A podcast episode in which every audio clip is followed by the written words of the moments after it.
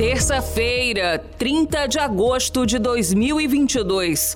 Eu sou Evelyn Ferreira e esse é o Giro de Notícias. O Senado Federal aprovou nesta segunda-feira, em votação simbólica, um projeto de lei que obriga planos de saúde a cobrirem tratamentos que estão fora da lista obrigatória de procedimentos estabelecida pela Agência Nacional de Saúde Suplementar, o chamado rol taxativo. O texto que prevê o fim do rol taxativo da ANS já havia sido aprovado pela Câmara dos Deputados no início do mês.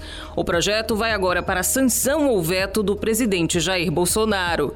O texto estabelece que a cobertura de tratamentos prescritos e que não estejam no rol da ANS deve ser autorizada pela operadora de planos de assistência à saúde se houver comprovação da eficácia. Recomendações pela Comissão Nacional de Incorporação de Tecnologias no Sistema Único de Saúde ou recomendação de, no mínimo, um órgão de avaliação de tecnologias em saúde com renome internacional, desde que aprovados também no Brasil.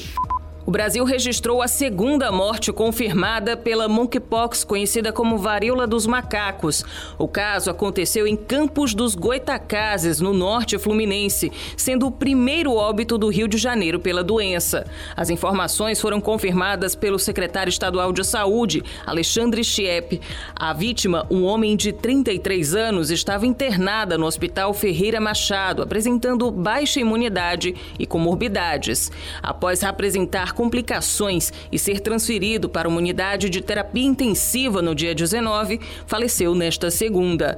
A Secretaria de Saúde de Campos está monitorando as pessoas que tiveram contato com a vítima. Até o momento, nenhuma registrou sintomas da monkeypox.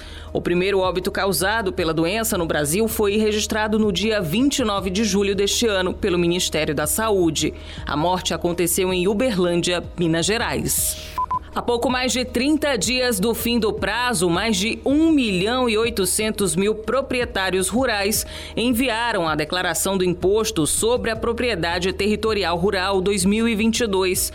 A entrega começou em 15 de agosto e vai até o dia 30 de setembro. Neste ano, a Receita Federal espera receber quase 6 milhões de declarações.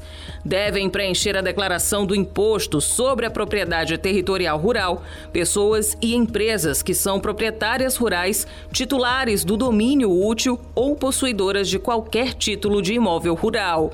Quem perder o prazo está sujeito a multa de 1% ao mês ou fração de atraso sobre o imposto devido. A multa será lançada no ofício. O Giro de Notícias tem produção de Igor Silveira, na sonoplastia Edinho Soares. Essas e outras informações você encontra no gcmais.com.br.